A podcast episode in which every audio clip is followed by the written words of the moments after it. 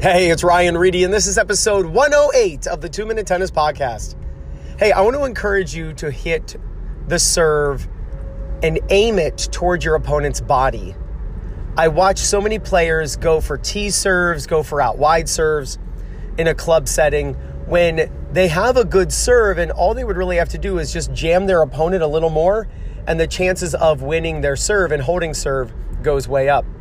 Most players, if you ask them, hey, what's your favorite serve, are not going to say the body serve. They're going to say T or out wide, or they're going to say, I like to serve to the player's backhand, or they'll say something like that. Rarely, and try it, try it. Call, you know, ask a friend, hey, what's your favorite type of serve? Where do you like to aim? I, it, it's going to be one out of 20 who actually say, oh, I like to serve to the body.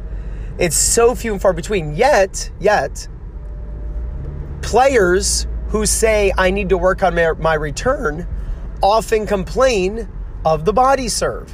I'm really not good at hitting, you know, hitting returns when the ball comes right to my body. Can we work on that? Sure, yeah, no problem. But yet people aren't thinking of it from the server's perspective when they're a server and say, ah, I should give my opponent what I don't like. And, and most likely my opponent won't like it either. I want you to commit to hitting more body serves the next time you go out and play.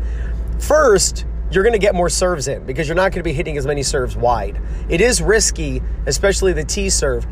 The, the, it is riskier to serve down the T and out wide. And yes, they have their purpose. It feels great to hit aces. I get it. But you cannot hit enough aces to win a match. You just can't.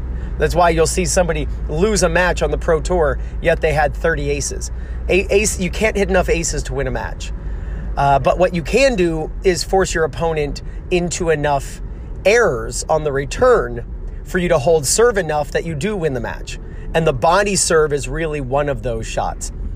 Still hit serves out wide, still hit serves down the tee. And in fact, if you start hitting more body serves, it actually sets up the out wide and the tee serve even more because if you're serving at your opponent's body, what they may do is move to one side or the other to try to get out of the way of what they perceive to be kind of the lane that you're hitting and then they're trying to get you know to the most likely to their forehand side if that's their strength.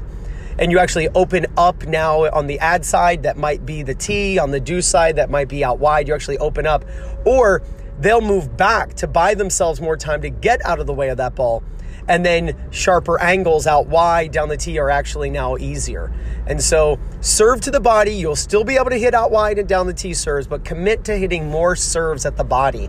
You're going to jam your opponent, they're going to screw up a lot more returns. You're going to hold serve more often, and there's no doubt you're going to win more matches and play much better tennis. This is Ryan Reedy over at the 2 Minute Tennis Podcast. Talk soon.